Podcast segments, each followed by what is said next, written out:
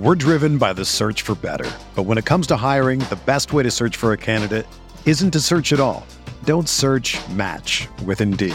Indeed is your matching and hiring platform with over 350 million global monthly visitors, according to Indeed data, and a matching engine that helps you find quality candidates fast. Ditch the busy work. Use Indeed for scheduling, screening, and messaging so you can connect with candidates faster. Leveraging over 140 million qualifications and preferences every day, Indeed's matching engine is constantly learning from your preferences, so the more you use Indeed, the better it gets. Join more than 3.5 million businesses worldwide that use Indeed to hire great talent fast. And listeners of this show will get a $75 sponsored job credit to get your jobs more visibility at Indeed.com slash BlueWire. Just go to Indeed.com slash BlueWire right now and support our show by saying that you heard about Indeed on this podcast. That's Indeed.com slash BlueWire. Terms and conditions apply. Need to hire? You need Indeed.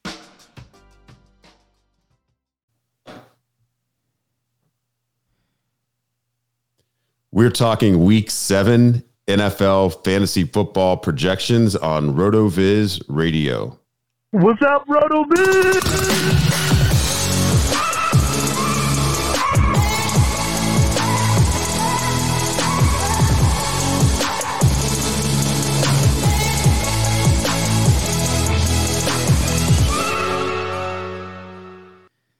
Hey, what's up, RotoViz? This is Curtis and Dave.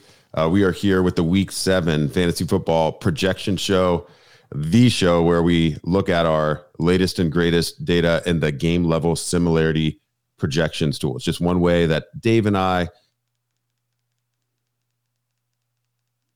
uh, and even trade uh, conundrums uh, for a given week. And you know, man, with all the injuries mounting, I think this tool is going to get uh, an especially heavy workout here in Week Seven, Dave. Uh, we may dabble a little bit in the NFL Stat Explorer or the Strength of Schedule uh, streaming app as well. Can't wait to break down the quarterbacks, running backs, receivers, tight ends, and some of our own start sit uh, dilemmas. Dave, how are you doing this evening? Uh, doing- I'd like to get a quick check in from you before we start. Yeah, I'm doing good, man. Hope uh, you are as well. Feeling good now that we have your computer situation fixed. Uh, you know, so from Yeah. a production standpoint, we're feeling we're feeling solid. Uh, excited to get into these projections as always. Uh, I know we have some decisions that we're trying to make that we're definitely gonna lean on the tool here to help us with. So let's just let, let's get into it, man. Awesome. All right. So, just the quick refresher for those of you that may be tuning into this show uh, for the first time uh, on the streaming edition, anyway, we are over at rotoviz.com and we're on the tools tab and just checking out our game level game level similarity projection. So, I'm going to go ahead and get that uh, up on the screen here and we'll dial on through.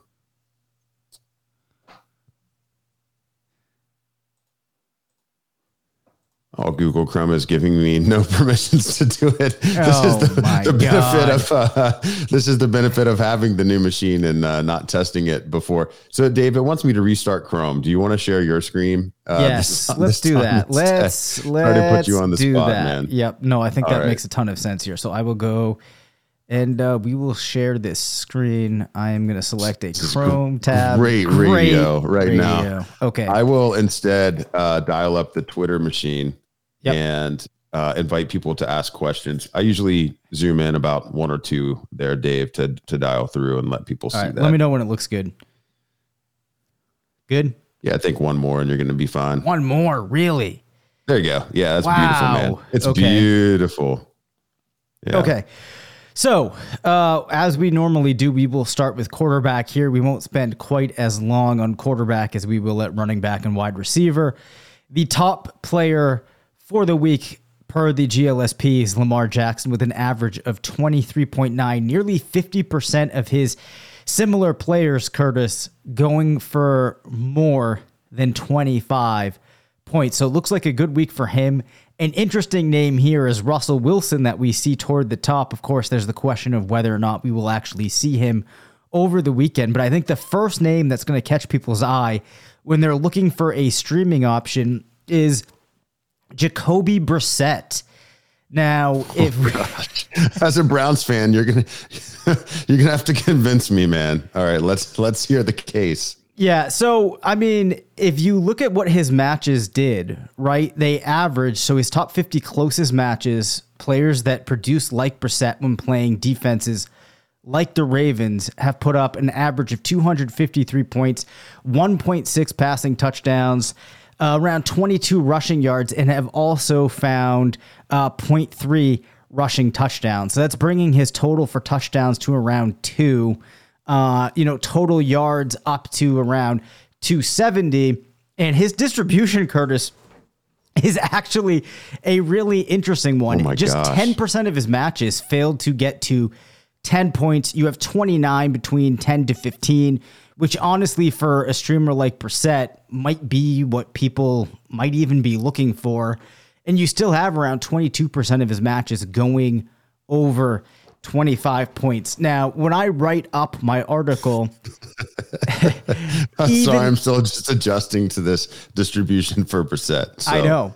Continue. Yeah, what I was going to say was even though uh, this is a pretty optimistic projection, um, you know, these things aren't always perfect. Uh, and I think that, uh, you know, with what we've seen from Brissett, I'm more inclined to see him finishing somewhere in that distribution uh, that is on the lower end of things than on the higher end. But definitely noteworthy if you are really in dire straits and looking for somebody, perhaps you take a swing on Brissett.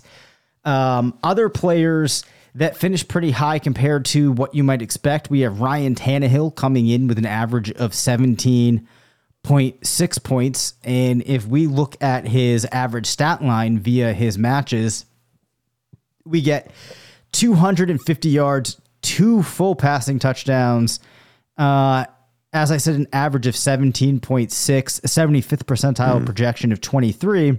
And he actually gets almost a quarter of his matches going over 25 points in comparison to Brissett, though he does have uh, more players finishing in that undesirable section. The largest portion of his distribution, 30%, in fact, lies between 15 to 20. Uh, so they are two of the guys that you might consider if you are looking for a streaming quarterback. And I think one more player that I would outline here uh, that finishes towards the top. Um, at this point, though, I don't even think we need to call out Geno Smith, but Justin Fields actually falling into the range where you could consider streaming him. Uh, you know, finally has had a decent game from a fantasy perspective. He's actually expected to, against the Patriots, put up 244 yards, 1.5 passing touchdowns. Um, Limited upside though, Curtis. Just 20% of his players went beyond 20 points, but he does get 37% of his distribution between 15 to 20. Anything else that you wanted to call out on quarterbacks before we uh, make our way over to running backs and wide receivers? Well, maybe go in reverse order here. Uh, I actually do have the Justin Fields decision to make on Okay. several squads. One, like one of my um, most often uh, used, I guess, stacks or or quarterback depth charts on uh, the main event and the uh, FPC over on FFPC this season was a Jalen Hurts followed bye Justin Fields, and of course it is Jalen Hurts by week. So I actually have to make the decision starting Justin Fields versus hitting, you know, the waiver wire. So it is interesting to see that he's got a little bit of a floor. Um, you know, just thinking about how he's been trending the past couple weeks. You know, if that big run uh, for a touchdown doesn't get called back, I think he actually would be like a top five QB over the past two weeks. Um, not that he's pretty. I mean, you know, the bar for that's been a little bit low. Uh, if you're not named Josh Allen, you know, no one's really been super on fire the last couple weeks. Um, but I think that's notable. It kind of seems like Fields is coming out of hibernation just a little bit, and so I like to see that floor. You know, the, the players that I, that I would potentially be, you know, comparing him with would be guys like Brissett, uh, Mariota, um, and maybe even Matt Ryan uh, are quarterbacks that are you know available. So Brissett, it's interesting that you brought him up. I was checking him out in the NFL Stat Explorer just as a cross check while you were running through Tannehill, and that that matchup with the Ravens, you know, really should be one that um, offers him a, a, pretty solid floor, even if he you don't believe in like the ceiling of Brissett's mm-hmm. distribution. You know, just looking at the last five games here, you know, of course, in week two you had the crazy uh, to a game where he popped for almost 44 fantasy points, but even since then, I mean, we've seen Mac Jones and Daniel Jones, who you know, to say they're pedestrian would probably be too friendly at this point from a fantasy perspective.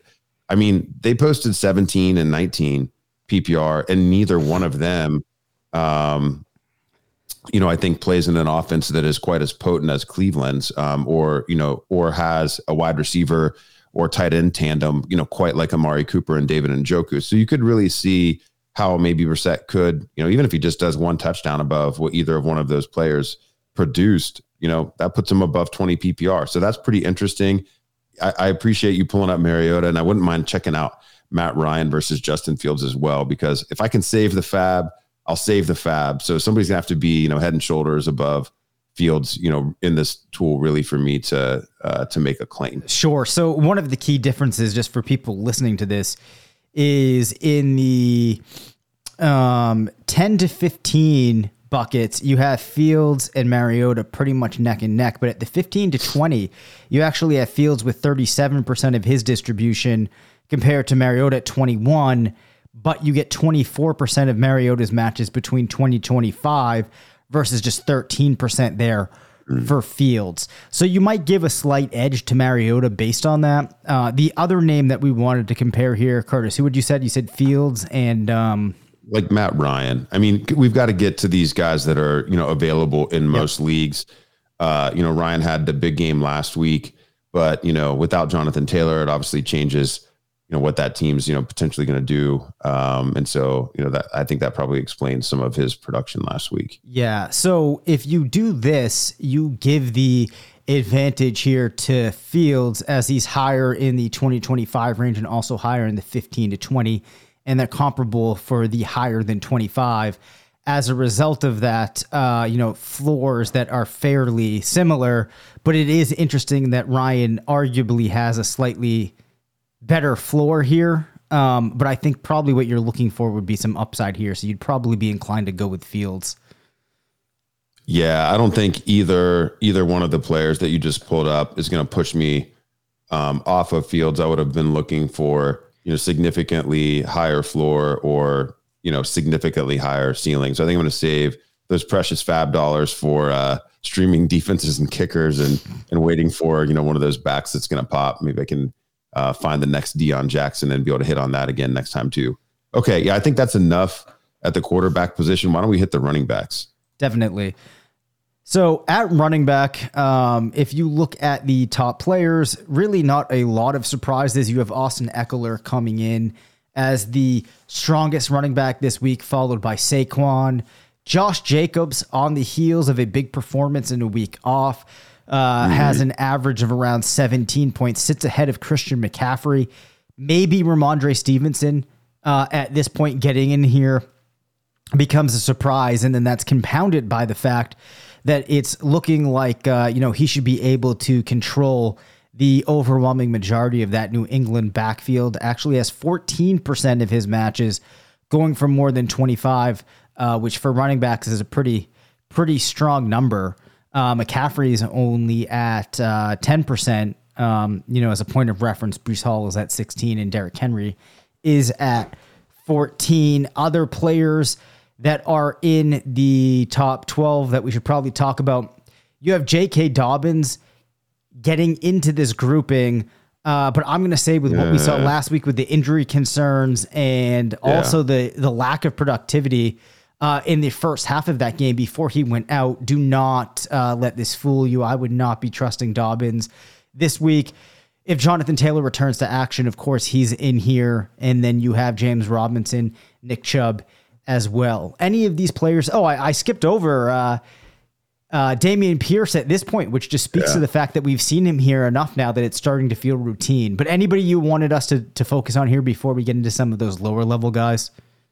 Well, I I do want to call out. I mean, Josh Josh Jacobs has a smash setup this week. Um, you know, I was expecting to see him, you know, rated highly here and it's it's interesting uh, that the, the tool's pulling that out. I mean, you know, Vegas is a a home touchdown plus favorite to Houston, and Houston has just been gashed by running backs all season long. Um, you know, over the past five weeks, uh, number one, well, I guess they've only actually played uh, five games because they were on bye last week. Number one are the Houston Texans in expected fantasy points uh, against by the running back position. And they've seen three separate backs crest 27 PPR in just the first five weeks. Jonathan Taylor posted a 27.5 spot in week one. Khalil Herbert, of all people, posted 30.9 in week three. In Austin Ekeler, uh, 34.9 in week four. Uh, Travis Etienne's um, breakout kind of sort of started back in week five uh, with the 14.4 uh, fantasy points and you know going over 110 total yards as well against this squad. I mean, Jacobs has been you know one of the un, unsung heroes the first third of the season, um, and so if you were brave enough to start him after you know all of the the rumors and and a bit of a slow start in the first two weeks, I mean, you've been handsomely rewarded uh, with some really high end production pre bye, and I mean. In this game, the way it's setting up, I'd expect him to come, you know, right back, you know, gangbusters. So uh, definitely, definitely, you know, treat Jacobs as a must start moving forward, especially with all the uncertainty that you know continues to develop at the running back uh, position. I see you have here on the screen now. I'm going to pull it up. It looks like about an eight, you know, 80% of his matches uh, scored a touchdown on the ground, um, 74 rushing yards, and you know, just shy of three receptions for 21 yards. So, I mean, yeah, Tool's saying, you know, hey, about 100 total yards and a touchdown feels like a pretty good bet. Uh, and and I would say, you know, I, I would probably take the over on on this uh, prediction based off of what teams have been doing to the Texans so far. Yeah, for sure. So a very favorable projection uh, there for Jacobs.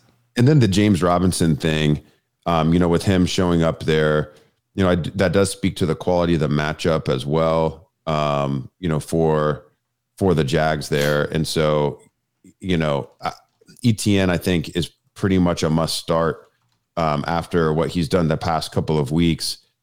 And is this enough to, you know, make you want to put Robinson in a flex spot? I mean, he's been pretty iffy here lately, or do we just want to kind of attribute this uh, projection over ETN's way? I think that this is a slightly different case than what you normally have, where there's a player – and we talk about a lot how the tool isn't able to know the full context of a team, but lots of times that context can fall into these averages, right? Because you're comparing to a lot of other players who also have other players behind them on their team. I think what we might see a little bit differently here is that we have a young player in Travis Etienne that we think has the potential to really break out. There's some signs that that is imminent. And as a result of that, I'd be more inclined to fade this projection for Robinson, yeah. understanding that we could all of a sudden see this shift to ETN, which would be very hard for the tool to pick up. So sometimes you have to recognize that there's certain things that aren't going to be modeled in when there's a tool that's trying to look across all players at a position. Um, that said, I'm sure there are some teams where maybe Robinson would make sense in your flex, but I would say that you know, for your typical team uh, that our listeners might have, I'm I'm picturing them to have a better option than Robinson, despite that strong GLSP. As I think that's going to be kind of misleading when all is said and done. Yeah, that that's a beach ball across the plate, and you did hit it out of the park. so yeah, I mean we're not we're not gonna we're not gonna mash in J Rob uh, over ETN, um, you know, just because of this uh, projection in the GLSP here. Yeah, let's get a little bit further down the list, uh, maybe to some of those, you know, typical borderline weekly flex uh, dilemma type players, or even some waiver wire fodder, just to give people a sense of hope. Um, uh, Alvin Kamara showing up, you know, pretty low here. I think that looks notable. We don't have enough inform. You know, the tools rather don't have enough information on Kenneth Walker, probably yep. uh, to really assign him much. Uh, don't don't be worried that he's showing up as RB thirty. I think obviously Dave and I would rate him you know, much higher um, than that. Uh, Sony Michel's a little bit interesting um, to show up there for the Chargers. You know, Ekeler at the very tippy top of the GLSP, but with the you know the word that um, Josh Ke- Josh Kelley is ouchy and is going to miss miss some time. You know, in a desperation spot to kind of shoehorn him into a second flex or something. You know, we've all we've all been there, man. We've all been there, uh, and, and, I've definitely made worse. Uh, I've made worse or more desperate plays than that. Uh, we still see Michael Carter showing up uh, as the presumed RB two in the the Jets offense. You know, right now, uh, but you know he's still a guy that I think you know factors into the the weekly flex decision making. You know, the the GLSP are getting wise to what's going on with Najee. You know, pushing him down into the you know low end RB two range. Um, you scroll back up there a little bit. CEH, I mean, I feel like this is generous for him at this point. You know, if you don't have to start CH, you're not starting him anywhere.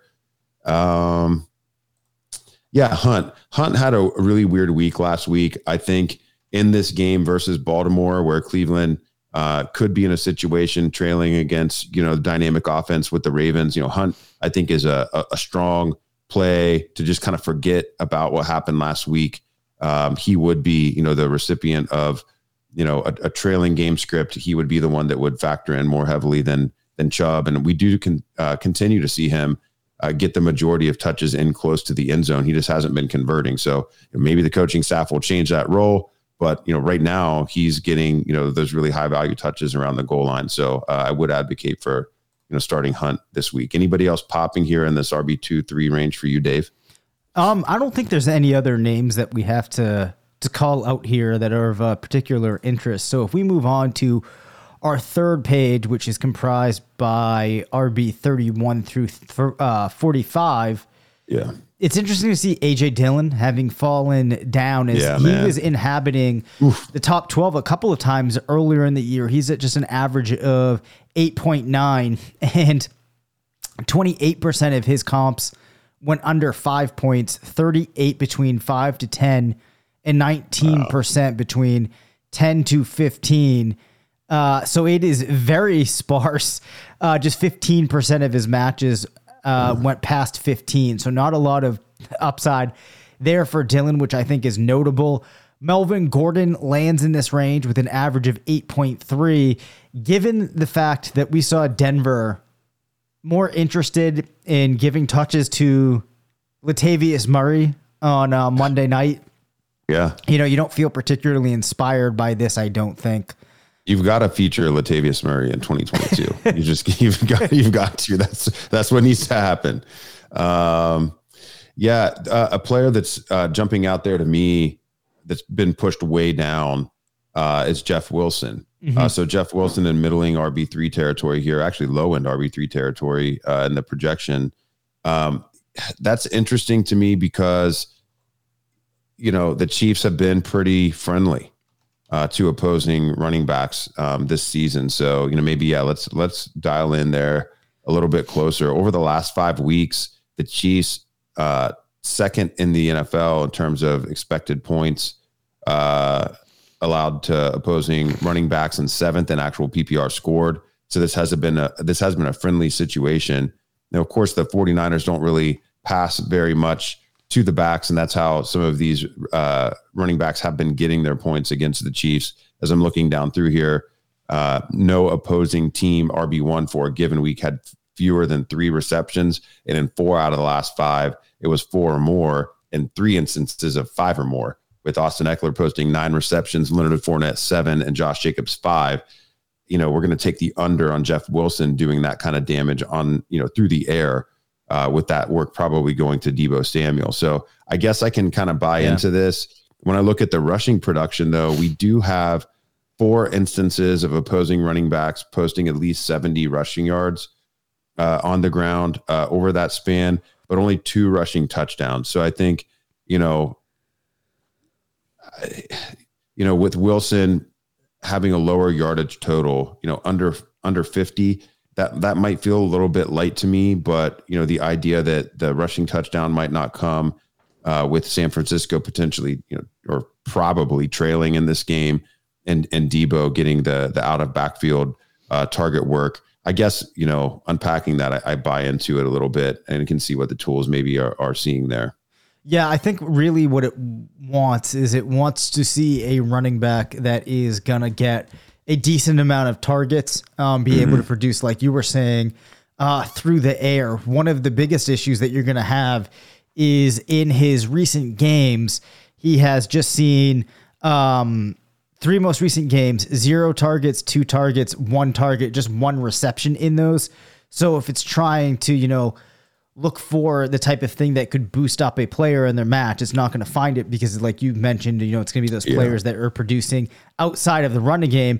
And also, as you talked about, there's not a, a good outlook here for rushing touchdowns. Players like Wilson have only 20% of them found the end zone. So when you consider it through those contexts, it's easy to see why the tool lands where it does. All right, let's move over to wide receiver. Uh, we might hit another back or two potentially, depending on the start sit questions that come in. Uh, but let's get over here to the wide receiver group. Um, I mean, continue to see injuries at, at this position. I mean, just the overview. You know, we're going to be missing Hollywood, unfortunately, despite his great start. Uh, so we've got to subtract him out. We've got to add DeAndre Hopkins back in. You know, so that's going to allow for some intrigue. We've got Robbie Anderson moving over from Carolina uh, to Arizona, so that you know changes uh, the complexity of Arizona a little bit more, and of course, uh, you know, potentially makes a little bit of room for somebody else to get you know a couple of targets in in Carolina. We get uh, uh, ARSB coming back for the Lions, you know, both off bye and and from um, injury. So just lots of stuff going on at the wide receiver position this week. Really interested to see uh, what the GLSP are saying. Sure. So you get guys like Tyreek Hill at the top of the list. It actually is a little bit interesting, Curtis, to see Tee Higgins um, rated so highly coming in as the wide receiver two this week. Uh, that's not to say that Tee Higgins hasn't had spots where he's been a good wide receiver, but this year has only gone over 20 points one time. That was in week four against Miami. Uh, has a zero game contributing to his GLSP. That was uh, week five against Baltimore. And then just 10.7 points in his most recent game, uh, but did see nine targets and six, receptions in that, which I think is one of the things helping him out here. Uh, if you look at the average stat line produced by his comps, you're going to see 10.2 targets, almost seven receptions, 91 yards, and Wow. 70% of those players found the end zone, which actually gives him a total of 32% of his matches going for more than 25. So Tee Higgins, good receiver, but I'm still surprised to see that high of a projection. And he finishes just ahead of Ja'Marr Chase, who's the wide receiver three. The first name that's probably going to catch some eyes is the fact that Greg Dortch is still so high up in here. Yeah, man. And when you when you go through the numbers uh, in his recent games, you can understand how it's still ending up there. Uh, as recently as week three, saw ten targets, had nine receptions and eighty yards. The thing is, as you alluded to, it's really hard even for us to try and make any sense of this context. Uh, so you're probably going to have to, to some degree, fade that. I think we probably want to move on to the second page here. Things start to Yeah. get a little bit more interesting. Brandon Aiyuk, on the heels of that two touchdown game, gets the most love from the GLSP that he's had in a long time. Um, you know, other names in here that you might not be sure what to do with. We see DeVante Parker, Josh Reynolds, and DJ Chark. So a lot of interesting names here. Let me know if any of those guys you want to drill down into.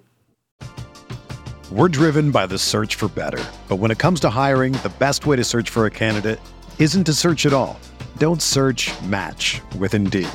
Indeed is your matching and hiring platform with over 350 million global monthly visitors, according to Indeed data, and a matching engine that helps you find quality candidates fast. Ditch the busy work. Use Indeed for scheduling, screening, and messaging so you can connect with candidates faster. Leveraging over 140 million qualifications and preferences every day, Indeed's matching engine is constantly learning from your preferences, so the more you use Indeed, the better it gets. Join more than 3.5 million businesses worldwide that use Indeed to hire great talent fast. And listeners of this show will get a $75 sponsored job credit to get your jobs more visibility at Indeed.com slash Blue Wire. Just go to Indeed.com slash Blue Wire right now and support our show by saying that you heard about Indeed on this podcast. That's indeed.com slash Blue Wire. Terms and conditions apply. Need to hire? You need Indeed. When you need mealtime inspiration, it's worth shopping Kroger, where you'll find over 30,000 mouthwatering choices that excite your inner foodie. And no matter what tasty choice you make, you'll enjoy our everyday low prices, plus extra ways to save, like digital coupons worth over $600 each week. You can also save up to $1 off per gallon at the pump with fuel points. More savings and more inspiring flavors make shopping Kroger worth it every time. Kroger, fresh for everyone. Fuel restrictions apply. Well, we can probably reverse engineer that uh, Jared Goff is desperation stream worthy because we're seeing like every Detroit Lion name pop up in the top 30. Yep. Um, I, I actually wanted to, we did uh, have a question. It's my question uh, to the GLSP already. I've got a conundrum here and I see Jakobi Myers popping there Yep. uh, as a solid wide receiver too. So Jakobi Myers versus Courtland Sutton, who may or may not have Diontae Johnson or Diontae Johnson, who may or may not have Russell Wilson. Um, confusing two different topics there. May or may not have Russell Wilson um, as the team is apparently feigning a hamstring injury for Russ, so they can. Oh, boy. Oh, boy. So they can justify sitting him, but. Uh, yeah, Jaco- Jakobi interesting on on a couple of my squads, and then Dave, uh, you and I also emptied the the FAAB tank uh, spending almost 60% of our FAAB uh, to pick him up on one of our main event teams. So, uh, curious what we've got here on the distribution. Yeah, so this one is a little bit harder to make sense of when you first uh, just look at the percentages. But what you're going to see is that uh, Myers has, I would say, overall uh, the better projection. However, Sutton does have 15% of his matches going over 25. Myers has just 6%, but I don't think we're expecting either of these players to be in a position this week where they're going to land in those portions of their distribution. As a result, I would rather have Myers, who beats um, Sutton at uh, the 20 to 25 mark as well as at the 10 to 15. Okay, yeah, I like that. It helps getting that uh, insight from the GLSP. When I look at the NFL Stat Explorer and just kind of zoom in uh, on that matchup, you know, with the Bears, some of the risks in this matchup, in this specific matchup, are New England being a heavy home favorite, potentially not needing to pass the ball, and you know, it's a little bit hard to separate. I think the quality of the opposing wide receivers versus how the New England Patriots rate as a pass defense because I mean they faced in, in week two a very damaged at the time Green Bay Packers secondary that was Sans uh, Lazard uh, for the majority of that game. Then they they pulled the Texans in week three, uh, the New York Giants in week four, and then finally start to see you know a little bit of quality, obviously against the Vikings with Justin Jefferson who absolutely smashed them. Uh, and then and then facing the Commanders, who do have some quality wide receivers, but nobody to throw them the ball. So it's it's kind of um, you know difficult to to look at uh, the Bears defense and understand you know what's really going to happen for the on the Patriots side of the ball here. You know Jefferson is combination chain mover and you know top popper, and you know he seemed to go off here. Um, you know, but I don't think that we can compare accurately Jakobi Myers, you know, to a, a player of that caliber. So I would rate Myers above you know anyone the Bears played in the first three weeks of the season. So I think we're we're probably hoping that you know maybe Justin Fields does hit his floor as the QB uh, area of the of the app was suggesting that he might, and you know forces the the Patriots to have to continue to pass all game. I think that would um, you know that would be uh, helpful there. And this, I mean, honestly, I was looking for any excuse to not start Courtland Sutton this week. Um, so that's probably enough for me. Yeah, I definitely hear that. Uh, we see Rashad Bateman, Devin Duvernay both landing in the uh, top 30 range, which goes Yeah. back to Lamar having the highest projection of the week. Sounds like you might have something.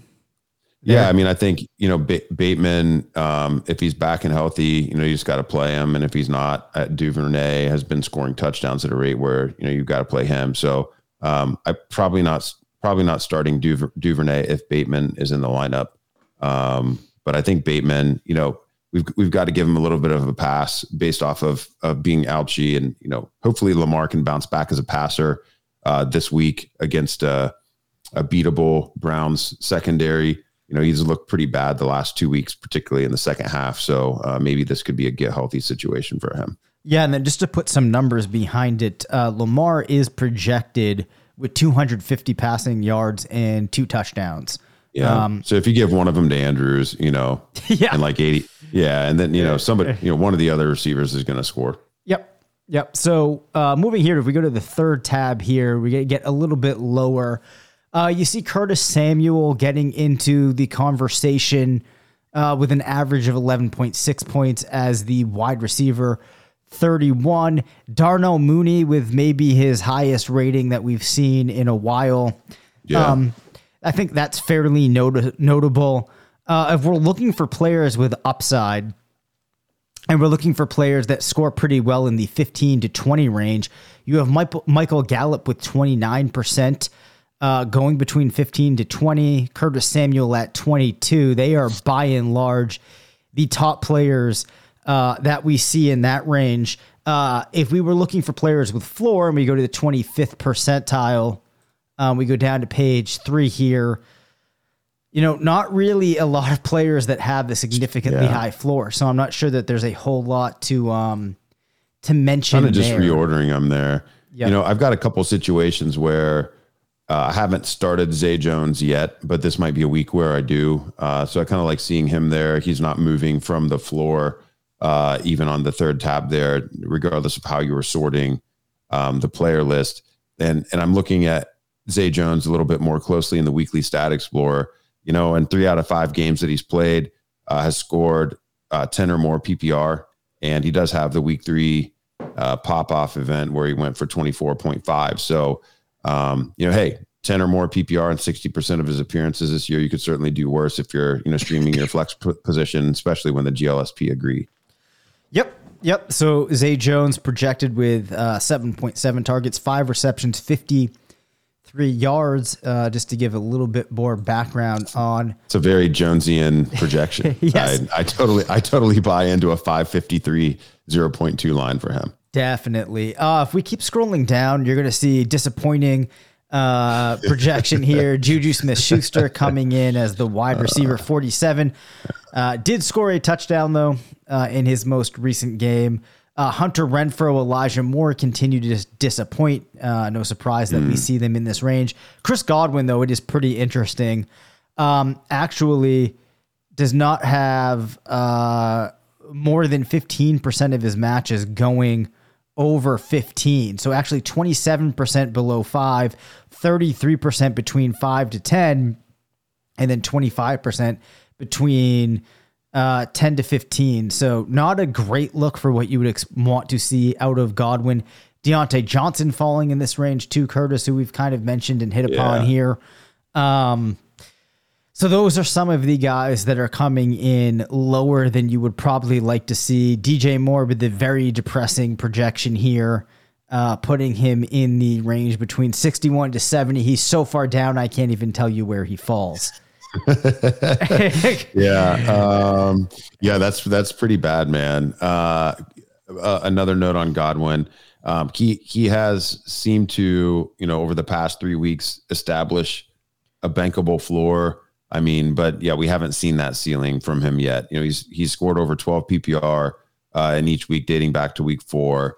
Uh, but you know, his his ceiling so far this season has been just 15.5. So sure. um, seems like the the app is wise to that. And, and then, it really um, wants him to find the end zone too. That's one of the things holding him back because yeah. he has zero receiving touchdowns uh, across his last four games, which definitely does not help uh, with the players that you're going to get profiled with. Yeah. Uh, the other players that I was noting there, um, uh, Thornton, um, you know, I think he's got a real chance to to be uh, one of the more compelling uh, players over the the back half of the season. It's been interesting to see him emerge of late, and with the Patriots, you know, maybe I don't know, Dave. You tell me your ears to the ground there. Is there a quarterback controversy actually brewing there? it, it, feels like maybe there could be. I'm seeing all these posts about uh, Jones getting uh, Bledsoe here. Yeah, I mean, I I really have no idea. I would say it's not outside the realm of possibility. I would still expect though that they're going to try to uh, see if they can continue to get anything out of Jones, continue to develop him. Um, but yeah, I mean, there definitely is some talk about Zappe, So I have no idea how it will play out. I don't really have a, a major gut feel, so we'll just have to take that a day at a time, I guess.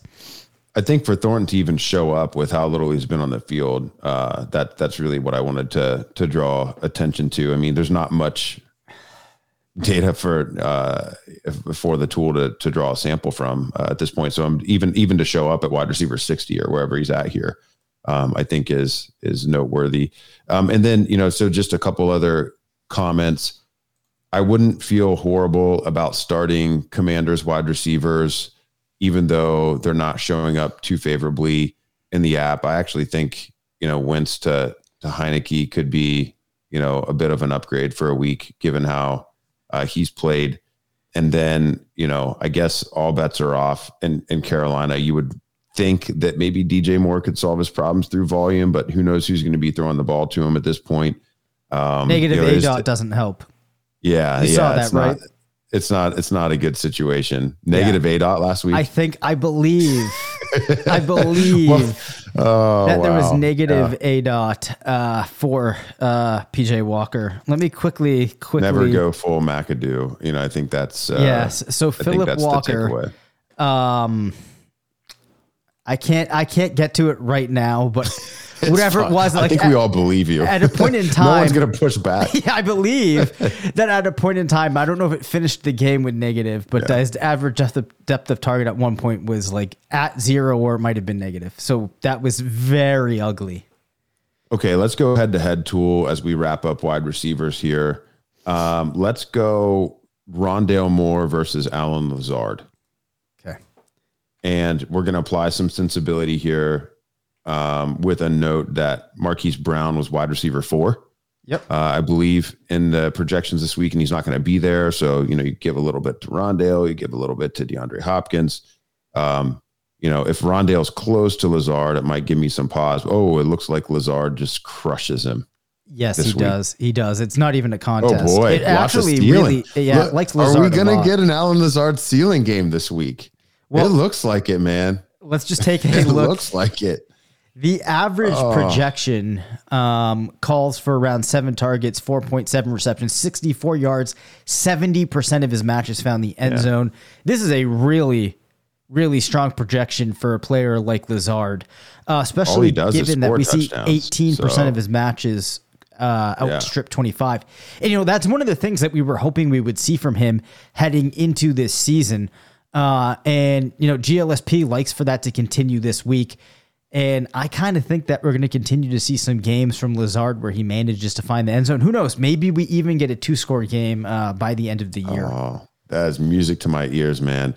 Um, okay. I, I, think I've already answered this one um, for myself because you mentioned Mooney on the first two or three pages here. Mooney versus DJ Moore was going to be another one. All right, hold on. Similar, le- I, similar I level of players. I have yeah. to interject here. Philip Walker, air yards thrown, negative one on 16 attempts, 18 dropbacks. oh my gosh. Yeah. Yeah. Never to be repeated again in, in, the NFL future. All right. Um, Sorry. Okay. So we'll just give the easy victory Mooney over DJ Moore. Let's go DJ Moore versus D. Rated pretty lowly this week. And we've got some quarterback questions. Who's going to start for each of them? Um, you so said Moore can, versus who? Diontae. So let's go DJ Moore versus Diontae. They're both probably going to have abysmal floors, but does either one of them have a ceiling? Oh my gosh, that is ugly. It's super ugly. oh man, uh, I guess Diontae gets the the yeah. smallest of edges, uh, just kind of uh, nudging out DJ Moore at, at every level, uh, ten to fifteen and above, but just barely. Which I mean, it's just such a referendum on what oh has happened. I guess with not only with both of them this year, but uh, with Diontae in specific. Uh, we really yeah. were not expecting that. And what kind of makes it a little bit, you know, harder to swallow here is if you look at Diontae from a expected uh, point per game perspective, he ranks in at 11 among wide receivers, but is 197 when you do fantasy points over expectation per game. He's eight in targets. Uh, the problem is it's just not translating into a whole lot of anything. Yet to find the end zone on the season.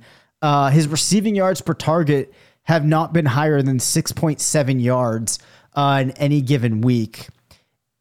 Despite a you know really high market share, very nice WOPR, just not anything really to speak of. Curtis coming out of the opportunity that he's getting. He currently sits in at wide receiver 44 in uh, PPR per game.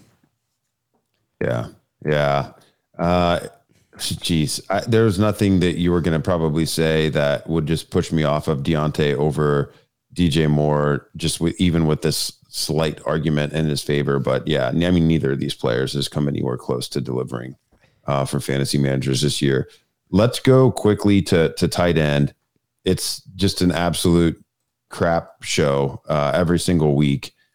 We don't need to talk about the players that are at the top named Kelce and, and Andrews, but let's focus on anybody else that has any semblance of um, dependability in the eyes of the 50 game sample informing the app this week. Yeah, so Dalton Schultz, I think, is the name that uh, will stand out for people when they first open up the tight end spot on the app. Only has two games this year, one wide receiver, one performance in that, then put up 3.8 points in week two uh, but also being informed by games last year, it actually gives him the highest average PPR of the week at 12.6, 75th percentile of 17.6, and a 25th percentile projection of 7.1, which is one of the strongest of the week.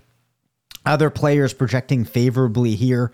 You had uh, David Njoku, Gerald Everett, Jake Ferguson, and Noah Fant. And that's one of the things that you're going to see with tight ends when you look in the tool mm. week to week. It's a little bit hard to yeah. actually anticipate where players are going to fall. Oftentimes, it comes down to um, just the susceptibility of that defense to allowing tight ends to find the end zone. Uh, yeah, man, it's, the, it's the partial touchdown. If, if I can get the extra two tenths in my projection, that's going to sway it because exactly. I mean, just everyone is I mean, it's it's just as it's just as bad as I can ever remember it. Um, so yeah, let's let's get in here a little bit. I mean, I don't want to. You okay, you can talk Ferguson for a second. No, we don't. We don't need you, to. it was more a curiosity for me. Yeah. I was just curious what the touchdown outlook like looks like for him as you see him at 0.7. 0.7. And then if you wow. look at Schultz, um, you're going to see him down at point three, of course, one of the competing things here in the numbers is that uh, you've had some Ferguson games without Dalton. Uh, Dalton's one of the few players this week that's really doing it more off of a reception total in the yardage yeah. uh, than than getting the touchdowns. But I know you had a couple players you wanted to compare. Uh, why don't why don't we step through some of that? Yeah, let's get into this. I, I think the the actual decision tier, um, because the, I mean, really, probably nine teams in every league, nine out of twelve are actually having to make tight end start sit decisions uh, every week. That's just how bad it is. Um, so let's let's take a look at I think um, some a couple of waiver wire heroes and a couple of athletic, um, unpredictable tight ends. Um, so let's let's face off with Noah Fant versus Mike Gesicki. Um, Fant has started to emerge with a little bit of a floor over the last couple weeks uh, in Seattle, and Gesicki, you know, just had the pair of touchdowns last week. I'm curious to see how these two measure up. It uh, swings in Fant's favor actually, as uh, he manages to get Pretty some strongly. players in the 20 to 25 percent bucket. Um, I guess they're pretty close between 10 to 20 so you're going to give the advantage here to Fant as Gesicki also has 20% more of his players falling beneath the five point yeah. bucket. So fairly in favor of Fant here. Yeah, with the the stronger floor and the the higher ceiling. So, you know, getting a double check mark there. Okay, that's that's an easy one. Um, maybe a harder one. Hayden Hurst versus Daniel Bellinger. Yep. So Daniel Bellinger, man, not a name that we would have been expecting to talk about.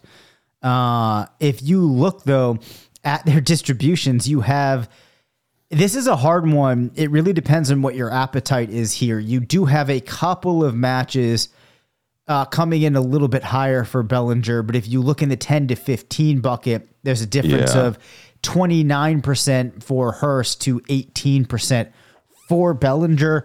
Um, given what we know about these two players, this would make me lean in the direction of Hurst a little bit more. Yeah, let's. Uh, I'm going to zoom in on that one a little bit, uh, just using the help of the NFL Stat Explorer as well. Yep. Uh, because you know, I think these are these are players that are probably on the same roster. You know, in a lot of instances. Now, when I look at Cincinnati's matchup this week, you know, they're playing uh, the Falcons at home. They're touchdown favorites. The Falcons have allowed the second most expected points against uh, to opposing tight end position groups and the third most PPR uh, they've surrendered to opposing tight ends over the past five weeks. And in fact, Dave, in each of the past five weeks, an opposing tight end has scored at least 10 PPR against the Falcons. So a remarkable floor. Uh, no real big ceiling games, um, but we're also, this is not exactly a murderer's row of opposing tight ends that have been doing this. I mean, Tyler Higbee, I guess, is. I guess he's a pseudo Honestly, stud this year yeah.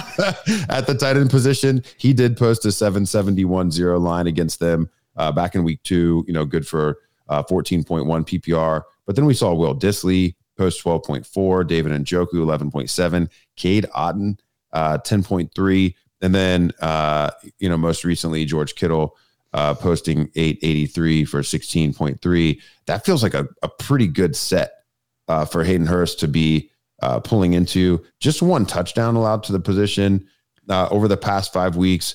But, you know, the floor is really there, both from a receptions and a receiving yardage uh, perspective. Any comments on Hurst while I zoom in on Bellinger? Yeah. So if you look at at Hurst's uh, projection created by his 50 closest comps, what you're going to see is it only puts him uh, in a grouping that 10% scored touchdowns. So we're seeing that low touchdown scoring potential reflected. That's also one of the reasons I would be inclined to go with Hurst. We're getting a slightly better projection, and that doesn't Yeah. even assume touchdowns. Now Bellinger is only at uh, 30% of his comps finding the end zone, uh, but if I'm thinking about uh, you know breaking the tie, one way I could do it is by taking the player that's less reliant on the touchdown. Yeah. Um, Bellinger's matchup uh, does not look very solid uh, in comparison in the NFL Stat Explorer with really only Dallas Goedert uh, returning value at the tight end position. Uh, and there's several examples of opposing uh, tight end ones scoring, you know, fewer than five PPR um, against the Jags. So not not going his way. Uh, I think many teams that have Bellinger are probably still going to want to go ahead and start him. I know I've got a couple rosters where he'll start anyway, but if you've got a player, um, you know, like Noah Fant or like Hayden Hurst, you're giving the nod uh, to those players uh, based off of what we've seen in this head-to-head exercise. You know, another um, player that that I was interested in as a potential streamer for this week was uh, Big Bob Tonyan and Green Bay. Uh, that's it's kind of a tough situation going against the the Commanders. You know, we saw Lazard with the big uh, projection there, um, but man, opposing tight ends really doing nothing. I mean, nothing against the Commanders the past five weeks. Goedert did manage to get to 11.6 PPR, but TJ Hockenson just 5.6. And then we we've seen in the past three weeks, opposing tight ends fail to uh, crest 2.5 PPR against uh, this Commanders defense. no good. that is not yeah, good. that's pretty tough. That's Yep. tough sledding, man. If I've ever seen it. Yes, for sure. So I think we've covered all of the players that uh, we felt compelled to get to. Yep. Of course, we will have to consider some of these tight ends and wide receivers a little bit more on Thursday when we start to make sense of some of these players from the lens of the matchups that they're going to face in the secondary, making use of our passing game matchup Raider tool. So, you know, if you have any questions uh, in advance of that episode, please send them our way at cpatricknfl or at Dave Cabin FF on Twitter, and we will do our best to shed some light on those as we work our way through the passing matchups. And uh, we will see you on Thursday. thank you for listening to the RotoViz Fantasy Football Show. Send us questions at rvffshow at gmail.com. Follow us on Twitter at DaveCabinFF and at CPatrickNFL. Leave us a voicemail at 978 615 9214 and make sure to rate, review, and subscribe.